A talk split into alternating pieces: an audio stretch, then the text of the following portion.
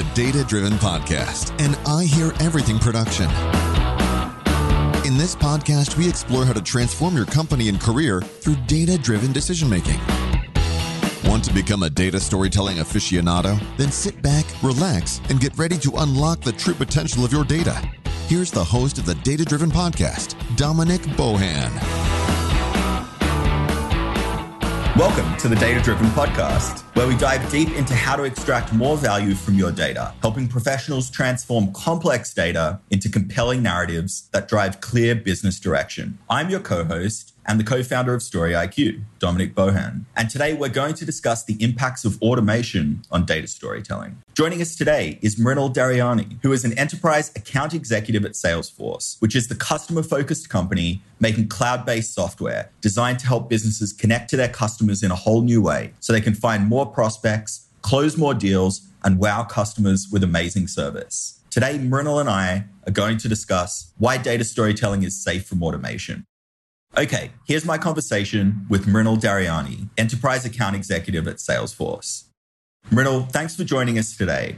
So, kind of a bold claim that data storytelling is safe from automation. Before we get into that claim, can you give our listeners a definition of what is data storytelling? Sure, Dominic. I'm, I'm excited to be here. Thanks for having me. Let's start with the working definition for today. Data storytelling is the presenter, the storyteller, taking data, choosing it, analyzing it, preparing it for, and presenting it to an audience, right? And that audience could be internal, it could be to their, their decision makers, it could be external, wider audience, public, what have you, right? But really the process of using data to make a point. I think that's a good working definition for this. Great. So it's using it to make a point and to influence people, right? And so this is the human side that that seems to be almost fundamentally entangled with data storytelling. Yes, that's yeah, and I think that this process, I mean, the various steps in the storytelling process, it can be safe from automation. Actually. Okay, so let's get into that claim. Why is it safe from automation? So before we dive into it, my little bit of my consulting background tells me that I need to give you a disclaimer, right? The disclaimer is I'm not speaking uh, with the knowledge of the cutting edge of where technology is today. You and I and everybody else listening to this we're all learning, right? At the same time, all the new use cases, applications that are coming out. But understanding how human beings take information, choose to receive it, and then make decisions from it. When you understand that, you realize that there is a lot that requires a human in the loop right? It requires a lot of different things like um, how it's being communicated, creativity that's involved. All of these are things that I still don't yet see uh, a process that can be automated. Okay maybe we could drill into some of the examples, uh, some of the subsets or components of the data storytelling process that would be extremely hard to automate. And perhaps a familiar example would be a tool like ChatGPT, right? Everyone's heard of it. Probably at this point, everyone's played around with it. Could you give us some examples of things where ChatGPT, no matter how well you prompt it or what tricks you use, is simply not going to cut it for creating a great data story that's going to influence, let's say, a senior decision maker to do something important? So let's do one thing, right? Let's use ChatGPT and how it can be applied like a minute in. But first, let me share with you, let's talk about the steps in the storytelling process.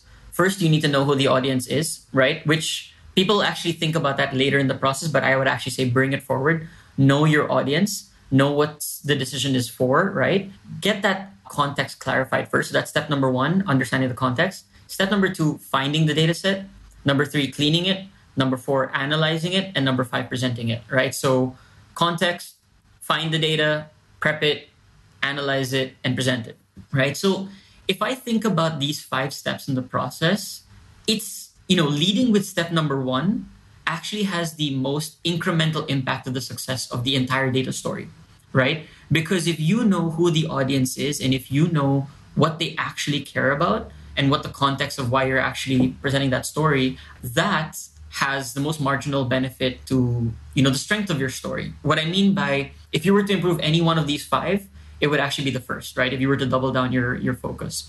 So if we just take this, just the fact that there's five, step number one has the most marginal impact.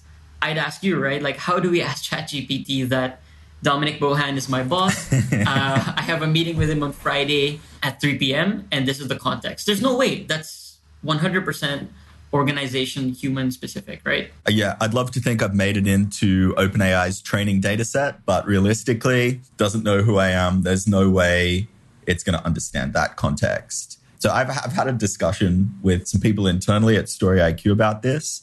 And it's like, okay, potentially you could train your own model, or there's all sorts of tools where you can upload PDFs or vector databases to give it more context. And it's like, that's that's great, fine. But how do you get that context? How do you get that understanding of who your audience is, unless they're a famous person? As far as I can see, there's no way to automate that.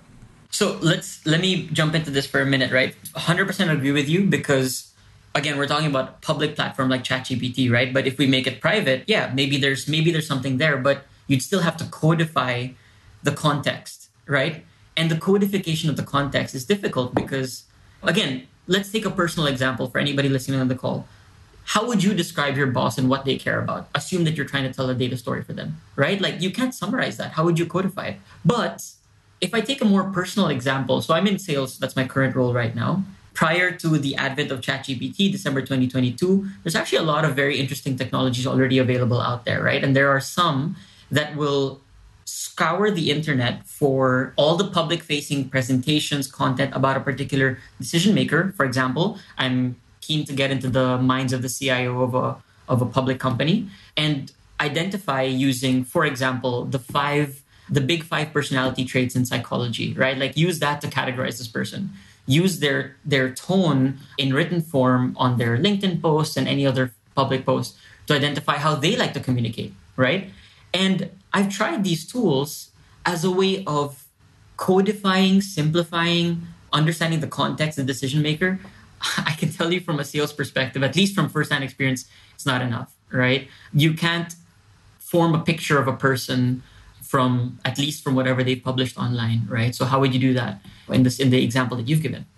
In which example? The example of, you know, let's say you had you could codify the context, right, of the decision maker, right? So just even with public facing information right now, even with tools already available, I haven't found it successful in helping me as a salesperson approach a decision maker with understanding of their context, them as a person. Which tools have you tried? So I'm forgetting the names now because this was over a year ago um, and it was in the age of rapid experimentation, peak COVID, right? Lots of all selling was virtual. So I tried a number of tools. I, will have to pull them up and get back to you. Sure. Uh, so I've seen a few of these tools myself. And it seems like in the sales process, at least, there's some potential to automate things like doing cold emails and outreach based on information about people online. So you could scrape their LinkedIn profile, send them a targeted message saying, Hey, I know you work in the publishing industry, let's say. Would you be interested in these services? I get these kind of cold messages all the time.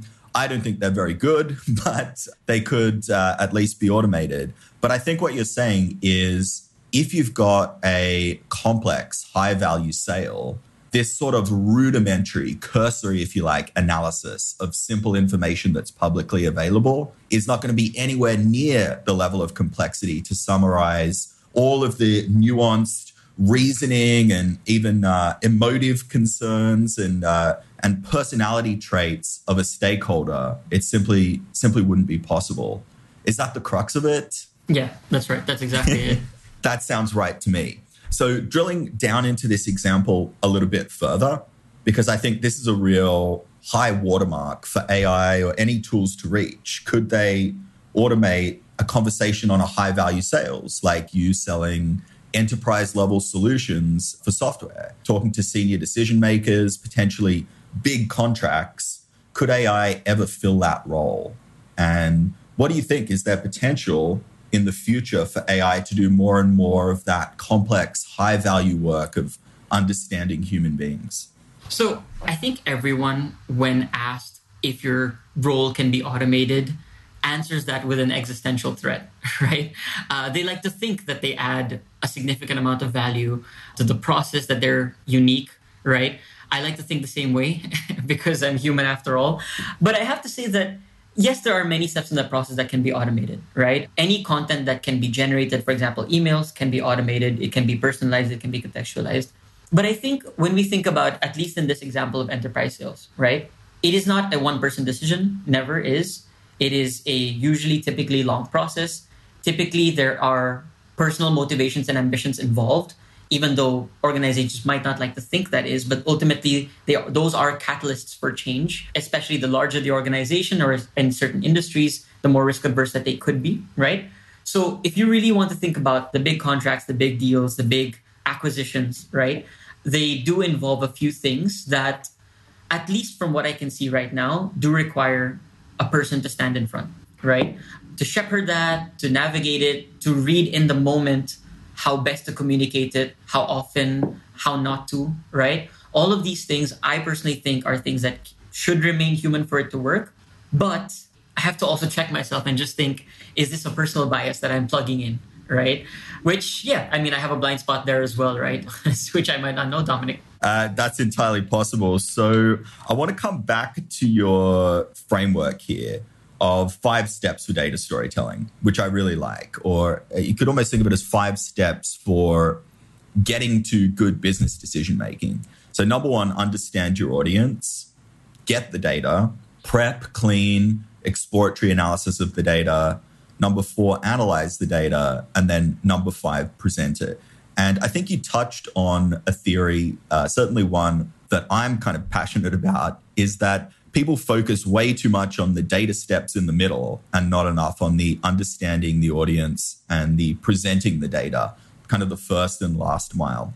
So, uh, can you tell us a bit more about the understanding the audience step? I, th- I think this is a critical step. I think people could, uh, and I would like to learn a lot more about how to do this really, really well. And then I think from there, we can come back to where automation might fit in and why certain components of it perhaps will never be automated. Yeah, I hear you. So I think there's only two things that I I found effective ways or practical tips in getting from good to great in step number 1, right? So if you want to get from good to great in step number 1, understanding your audience, I'd actually recommend two practical tips. Number 1, keep in the back of your head that what you're presenting is a subset of what they care about right? I'll explain that in a minute. And the second one is ask the question why three times. So, what do I mean by what you're presenting is a subset of what they care about? In your role, you're the data storyteller, right? You might be a business analyst, data analyst, you might be a mid manager, you might be an individual contributor, whatever it is, whatever role you're taking, right? The fact that you're preparing the data does mean that you're presenting it upwards, right? And so understanding that the time that you invest in that process, the data, the analysis, how it impacts you, because you're one step lower in the organization, it is almost natural to think that it is only a subset of what that person cares about in the grand scheme of things. Why that's important is because I've actually seen and coached a number of different analysts in the past who wanted to reflect on why their data story wasn't successful. And it's because they focused too much on what they spent the most time on, right? So they thought it was proportional. The amount of time they spend on X the process should be what the amount of time that they spend in presenting it, right? But actually, no, you have to really think about what does the other person care about. So that's from an analyst perspective, but even in sales, right? You could be spending weeks on a particular process of the sale, a particular feature, a particular pain point that you're working with with your champion, the buyer. But as soon as you have to present this upwards, you have to think about it from a fresh slate, thinking that what do they care about? Do they care this much about this problem that we're solving one step lower?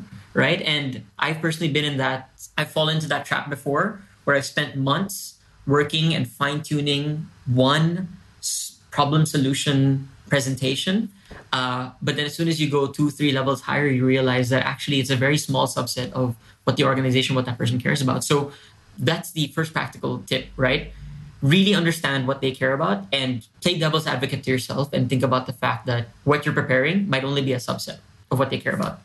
The second one is ask why three times. So assume that you've figured out what they care about. So you have a story, you have a rough idea of the hypothesis, you kind of know where you're going. Ask why three times. So when you ask why the first time, you are guaranteed going to give something that you've prepared and you know really well, right? And that might be the solution you're selling. Yeah, yeah. Can I just clarify? Ask why in relation to what exactly? Yeah. So ask why in relation to the the maybe the recommendation of the story or the the insight, right? Like the context. So any one of those three, but whether it's the purpose of that meeting, the purpose of that data storytelling project, or the recommendation that you're making. So let's say let's say you've got a, a meeting with a stakeholder. Is ask why kind of like why am I having this meeting in the first place? Why are we doing this at all?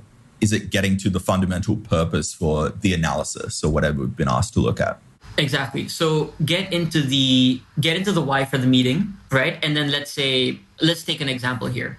Uh, they want a presentation for the historical performance for your ad spending in the last one year in Thailand. Okay, great. That's the context. That's the why. Ask again, why? Why does it matter? Why do they care about ad spending in Thailand for the last one year?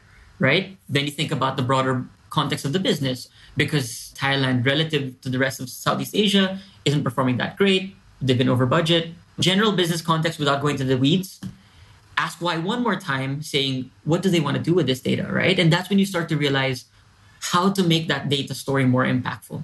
Because if you just start at the, if you just leave it at the first level of why, you're going to spin your wheels. You're going to come up and look for all kinds of data, right? And it may or may not be the most relevant uh, that the audience cares about. Okay, this is great. So, two things I'm taking away from this, and I can see myself applying this. So, it almost feels like what you're asking people to do is just remind themselves to do some basic things because I think we both agree it's so common for people, even people experienced working with data like ourselves, to forget these and get lost in the weeds. And we see this so often. I do this myself. I just get so excited by the analysis that I've done and I want to talk about it and all of the details. And I'm not remembering your first tip, which is remember that it's just a subset of what your audience cares about. They've got so much going on. And then I like this ask why three times um, and drill deeper every single time. Don't just get a cursory answer and then back to analysis, number crunching. Uh, keep asking that question over and over again. Yeah, I agree. And you know why I say this is because let's think about people who care about this topic. They do care about data, right? Your livelihood might have data as a big part of it already, or you intend it to be.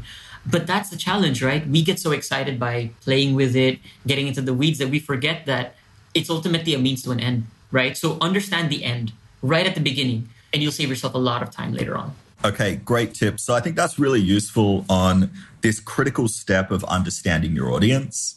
And I can see so many reasons why that would be hard to automate because it's all about human beings, which may surprise some people listening to this podcast. It's a data podcast and we're spending so much focus on this this critical step. So i think there's a role for data storytellers for a long time to come on this first step.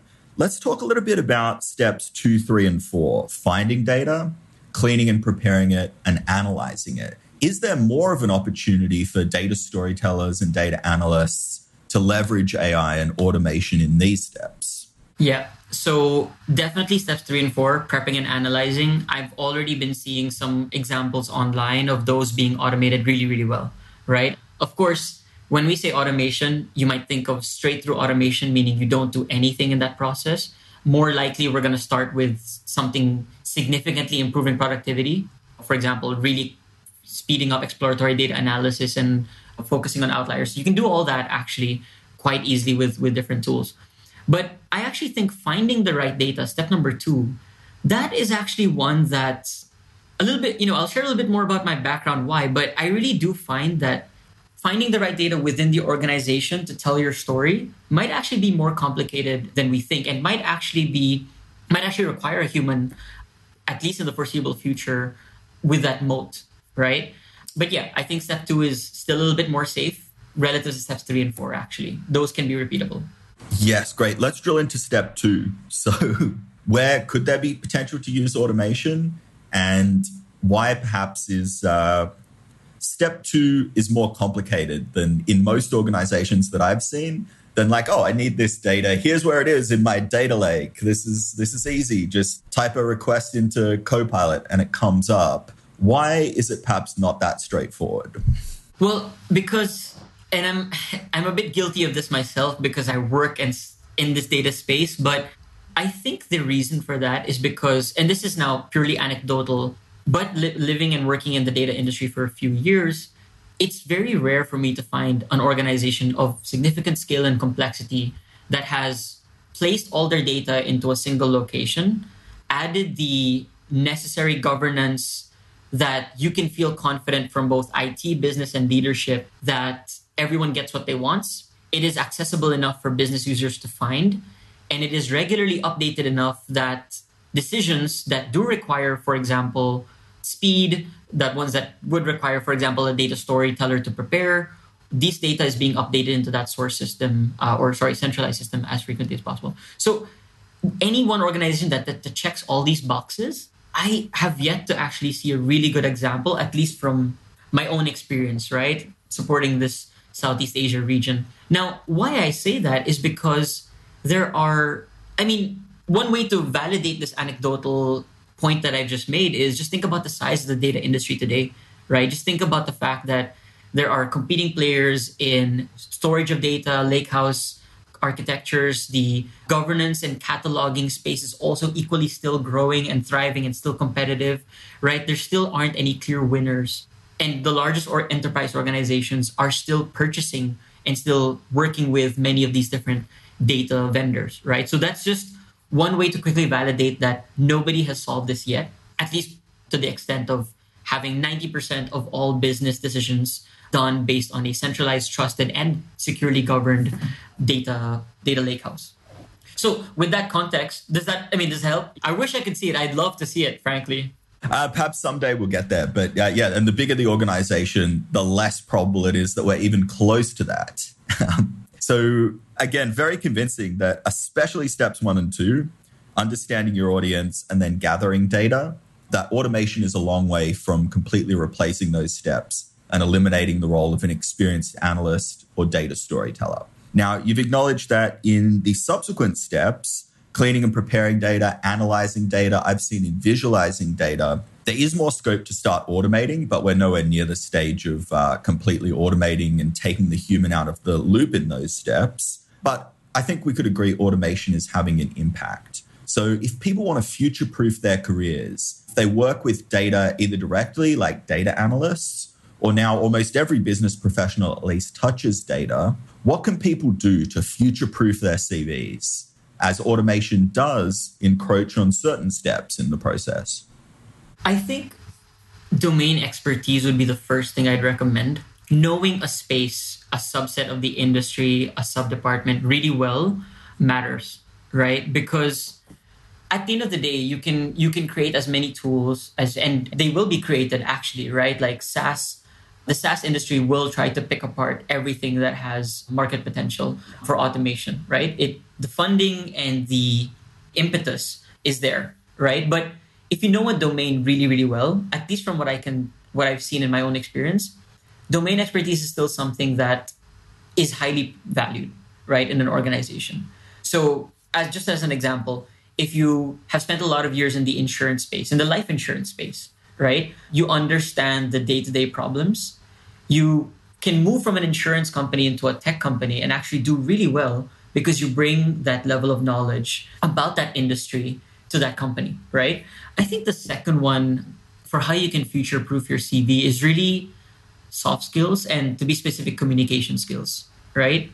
It's more and more obvious to all of us that, first of all, we already live in an age of misinformation, but that's only ever going to increase with content being able to be freely created without a human either being part of that process, right? So if you're a decision maker, how do you know what to trust? I think the being able to communicate and when i say communicate i mean tell a story that actually lands and that people remember right is something that is a skill that i've seen very few people actually do really well right and frankly speaking i've also seen as a counterexample people who have this skill who are really strong communicators but frankly and objectively from other people these people these individuals don't actually have very strong domain knowledge or even too much to back up what they're saying actually do really really well right? Uh, because they're able to persuade and move people towards a decision right? You know i'm sure you've seen examples of that too dominic in, in your own experience but communication skills would probably be where I would invest if I want to future proof my CV. Take classes, public speaking, coaching, persuasion classes, uh, negotiation classes, right? These are these are available and you know there's a there's a lot of it has actually been studied really well communication, presenting classes, the very things we offer at Story IQ. Amazing. There you go. Couldn't agree with you more, but I am pretty biased, have a bit of a vested interest here. But I genuinely do think, coming back to the topic of today's podcast, these are some of the hardest things to automate. These will be some of the last things that are ever automated if things go in the direction of uh, AGI, for example. So, is there anything else that you wanted to share with us on the topic of why data storytelling is safe from automation? I think, well, put it this way, right? I want to add another reason, a scientific reason for why that storytelling, that skill set is actually becoming more important, right? There is a there is a professor and whose study that I've always kind of referred to. His name is Antonio Damasio. He is a professor of neuroscience, if I remember correctly, and he had a patient who actually had an iron rod go through a portion of the front of their brain right it was a it was an accident i think it was a construction related accident now this professor he spent a lot of time interviewing this patient studying this patient and he realized that his reasoning in many parts of his cognitive processing actually remained intact but his ability to express or feel emotions was something that was impaired now what makes this story interesting and why i bring it up here is because Professor Damasio, through his experience with this patient realized that emotions have a significant impact in decision making, right? Which sounds counterintuitive. But what he realized is because he saw that this patient, again, no impairment to their rational processing, right? You could ask this person, where do you want to go for dinner? and they could drop a very strong pros and cons list for option A and option B. There is a long queue over here, so obviously it is, you know, it's a very highly rated restaurant, but then we'll take longer to get a seat, and so we shouldn't consider that. So you could draw a long list of pros and cons, but this patient could not make a decision, i.e., put their finger down on A or B and say that these pros outweigh these cons. So this was a marker for Professor Damasio to actually spend more time researching this and realizing that while your synapses in your brain can hold facts and rational items like a pros and cons list, emotions actually create that lift that decide the strength between synapses, or in other words, what you'd attribute more personal value to, and then help you make a decision, right? So I say this because data in just jump a few years or even think about your organization today data is ubiquitous. There is no question about like finding the data is not about i have a hard time you know the data doesn't exist. It does exist. It's just a question of where to find it how to clean it etc but data does exist. It's more of a question of choosing the right data and when communicating it making sure that it emotionally resonates or the way that or the, your recommendation emotionally resonates with the audience such that they feel the need that this data set, this recommendation actually does match my own personal ambition, my own personal goal, my objective for this meeting, this Friday 3 p.m. meeting, and therefore I want to make a decision, right? I feel like when we talk about presenting the storytelling, I can't, I would be remiss to not mention the impact that emotions have on actual decision making. Thanks, Mrinal. I think that's uh, something that yeah, we could all do with uh, being reminded of, and a fascinating example there with uh, Antonio Damasio. Okay, a great note to end on there because it is something that is often neglected. Okay, so that wraps up this episode of the Data Driven Podcast. Thanks to Mrinal Daryani, Enterprise Account Executive at Salesforce, for joining us. In part two of this interview, which we'll publish tomorrow, Mrinal and I are going to discuss how psychology, consulting, and sales relates today to data storytelling. If you can't wait till our next episode and would like to learn more about Mrinal, you can find a link to his LinkedIn profile in our show notes or visit his company website, salesforce.com. Just one link in our show notes that I want to tell you about. If you didn't have a chance to take notes while listening to this podcast, head over to datadrivenpod.com, where we have summaries of all our episodes and contact information for our guests. And if you want to share your most compelling narratives with our audience of data storytellers, you can apply to be a guest speaker on the Data Driven podcast. Of course, you can always reach out on social media. Our handle is StoryIQ on LinkedIn, Twitter, Facebook, and Instagram, or you can contact me directly. My handle at Twitter is at Bohan Dominic. If you haven't subscribed yet and want a steady stream of data driven brilliance in your podcast feed, we're publishing multiple episodes each week. Hit that subscribe button in your podcast app, and we'll be back in your feed tomorrow. Okay, that's all for today. But until next time, remember that when it comes to presenting data, less is more.